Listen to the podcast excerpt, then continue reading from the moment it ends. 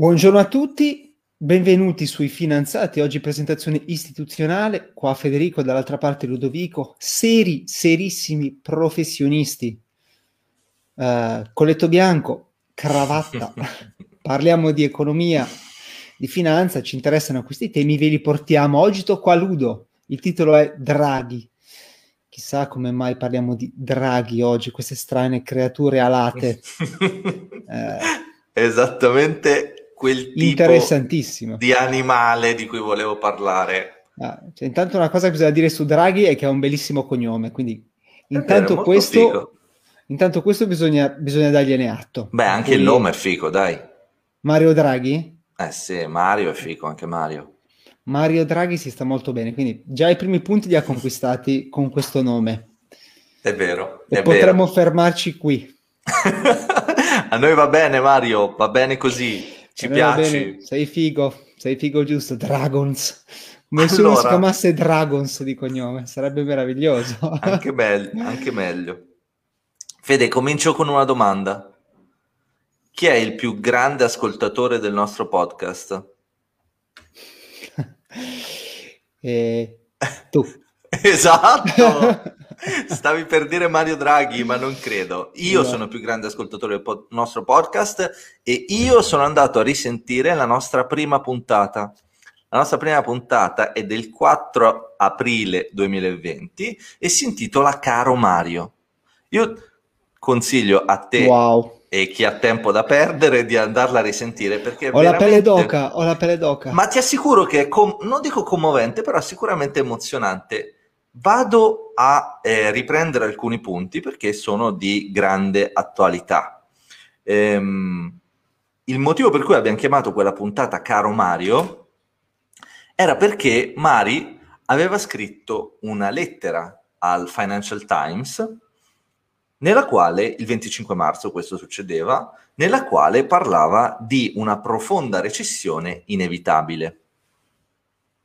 Questa profonda recessione inevitabile era, come dire, una previsione iniziale di Draghi, perché, ripeto, eravamo al 25 marzo, ma ci sono delle frasi che secondo me sono indicative di quello che sarà eh, il suo programma politico. Un programma politico che eh, per alcuni è visto come un programma politico eh, in antitesi rispetto a quello del governo Conte, che è stato un programma socialista, diciamo così, un programma con la forte presenza dello Stato, ma secondo me, in quello che spero andremo a affrontare assieme, non è tanto così, cioè io li vedo molto simili. Lui diceva che ci sarà un a significant increase in public debt, quindi un, significante, un significativo aumento nel debito pubblico. Diceva poi ehm, che il, la dico in inglese e poi vado, vado in italiano, va bene? Meraviglioso. Meraviglioso. It is the proper role of the state to deploy its balance sheet to protect citizens and the economy against stocks that the private sector, shocks, scusa, that the private sector is not responsible for and cannot absorb. Quindi lui dice è il ruolo dello Stato quello di impiegare il proprio bilancio per proteggere i cittadini e l'economia contro gli shock che il settore privato non è responsabile, di cui il settore privato non è responsabile e che non può assorbire. Ora, io non so tu come vedi la visione dello Stato, però a me sembra la sua visione dello Stato e a me sembra una visione dello Stato molto, molto forte e decisa. Quindi, Beh, ehm... prego. No, no, molto interessante. Nel senso, grazie, grazie sua, a Cami per il like. La sua, noi sappiamo che lui era pres- stato presidente della BCE ti ricordi la frase storica whatever it takes. Per cui facciamo tutto quello che serve. Per cui già lui era, mh, è stato promotore del, magari lo dirai dopo, eh, però è stato promotore del quantitative easing, per cui vale a dire uh, politiche monetarie espansive, creiamo nuova moneta, compriamo i titoli di Stato e mh, mm, aumentiamo la base monetaria per stimolare l'economia. Quindi ci sta che, che quello che tu racconti, insomma, è, è, parte del suo pensiero. Quindi lo Stato come um, bilancio dello Stato che deve assorbire gli shock per far sì che i privati cittadini, le imprese, possano continuare a sopravvivere, corretto? Corretto, infatti la questione centrale che lui poneva in quell'articolo, perché per ora fonti sul, proprio, sul suo programma politico non ce ne sono, quindi mi baso su quello che lui ha scritto quasi un anno fa, lui dice il tema non è se aiutare l'economia, ma il tema è come aiutare l'economia. Infatti certo. poi dopo prosegue, sempre in inglese, banks must rapidly lend funds at zero cost to companies prepared to save jobs. Lui dice che le banche devono prestare soldi a costo interesse pari a zero. E va oltre. Io ogni volta che lo rileggo veramente ci, ci rimango. Dice, a change of mindset is, is as necessary in this crisis as it would be in times of war. Quindi un cambio di mentalità in questo periodo è necessario come fossimo in tempi di guerra. Tempi di guerra. Questo era un anno fa e lui è diventato probabilmente diventerà oggi, insomma, primo ministro della Repubblica Italiana.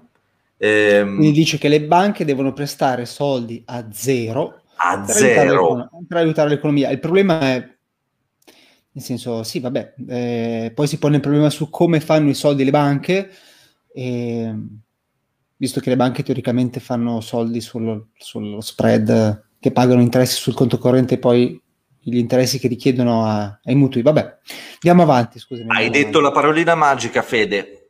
Hai detto la parola spread ed è proprio questo il punto che voglio andare a affrontare perché il nostro, la nostra missione su questo pianeta che noi ci siamo dati e che forse qualcuno all'alto ci ha dato è quello di divulgare no? quel, quel poco che noi sappiamo. Quel... Qualcuno dall'alto ci ha dato meraviglioso. esatto. e quindi, beh, tu vatti a riascoltare quella puntata perché è veramente ricca di spunti. E comunque cerchiamo di capire questo spread, perché poi non so te, ma io me lo dimentico ciclicamente. Perché l'effetto Draghi, anche se non è ancora ufficialmente un governo, anzi scusa, sì, ha giurato, manca la fiducia, però è quello di è stato quello di abbassare lo spread. E quindi andiamo a vedere questo spread in questi due grafici. Il primo che tu dovresti vedere, giusto? Mm-hmm. Confermami. Sì, sì, è, è, lo spread BTP Bund a 10 anni. Quindi cos'è lo spread? È sempre la differenza tra il rendimento del titolo di Stato obbligazionario italiano e il rendimento del titolo di Stato, obbligazio- titolo di Stato obbligazionario tedesco. Oggi il bit, lo spread è 90.5 punti. Cosa vuol dire? Vuol dire che il rendimento del titolo di Stato italiano è lo 0,9% superiore al rendimento del titolo tedesco. Cosa vuol dire questo in termini di comunicazione, di sentimento del mercato, diciamo così? Che di fatto c'è una scarsa eh, differenza tra i due rendimenti e di conseguenza il mercato considera la notizia del governo Draghi come un'unità tra le, i destini della Germania e i destini dell'Italia. Sì, inteso che... Una frase, Fede, direi che siamo europei.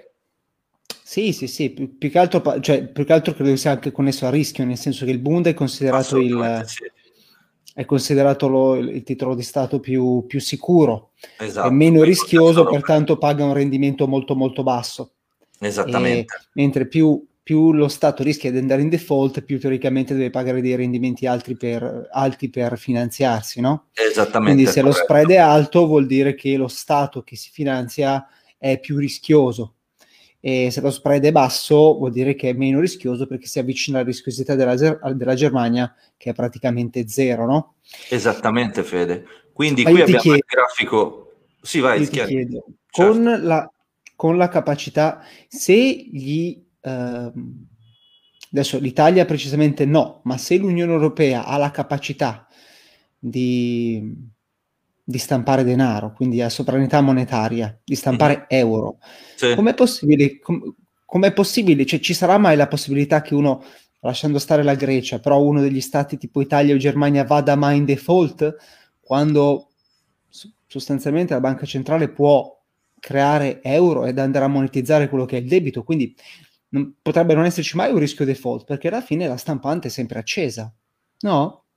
Eh, è corretto, Fede. Il problema riguarda la eh, sono due problemi dal mio punto di vista. Il primo riguarda la moneta e il secondo riguarda il debito pubblico. infatti questo è il terzo punto che volevo affrontare. Vai, vai, vai. Eh, però scusa, finiamo questo qui, del, il tema del, dello spread, perché questo abbiamo detto che il grafico ha sei mesi, però c'è anche questo grafico interessante che è il grafico a dieci anni. Possiamo ripercorrere brevemente quelle che sono state le vicende del, dello spread BTP Bund. Se tu vedi nel 2018 c'è, stato un, c'è stata un'impennata dello spread sì. ed era il tempo in cui c'era il governo Berlusconi che ha portato alle elezioni a vincere il Movimento 5 Stelle e la Lega fondamentalmente.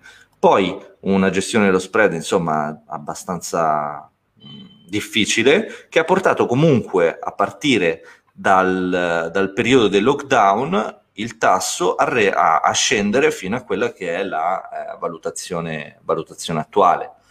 Quindi è vero che Draghi ha abbassato lo spread, però la tendenza era già quella a partire dal, dal lockdown, ecco, diciamo così. Sì, sì, però praticamente in corrispondenza del Covid mi sembra che sia stata un'impennata dello spread, corretto? Assolutamente sì, però dal momento in cui c'è stata un, dire, una, una uniformità politica europea, questo spread si è abbassato. Quindi, Fede, eh, per, per, concludere questo nostro, questo nostro viaggio eh, nel mondo fantastico dei draghi, direi che c'è la riflessione finale, cioè è vero che in questo modo tu salvi la capra, ma secondo me tu non salvi i cavoli. cioè non si può dire che salvi capra e cavoli, perché nel momento in cui tu adotti questo sistema, tu stai aumentando il debito pubblico. Il debito pubblico italiano oggi è pari a circa 2.570 miliardi e corrisponde grosso modo al 160% del PIL. Quando tu hai un debito pubblico di queste proporzioni, eh, non è indolore per l'economia, soprattutto per l'economia del futuro. Quindi il tema è sempre lo stesso, stiamo parlando di una cura che richiede un sacrificio alle generazioni future e per fare questo ci vuole una responsabilità politica che bisogna assumersi consapevolmente. Io non so cosa dire di più. Eh, no, boh, eh, il, titolo, il, debito pubblico sale sempre, salirà per sempre, eh, continua a salire. Eh, non so, che, che, venga ripagato in futuro, secondo me è un'utopia, non, non è così. No, ecco, questa è una cosa importante, è che tu non si presuppone che tu vada a ripagare interamente in debito pubblico, si presuppone eh. però che tu hai una differenza positiva tra la tua capacità di ripagare il debito e gli interessi sul debito. Cioè se tu ripaghi più degli interessi sul debito, vuol dire che l'andamento è positivo per l'economia, diciamo così. Se invece Chiaro. gli interessi sono maggiori di quanto tu ripaghi, questo preoccupa.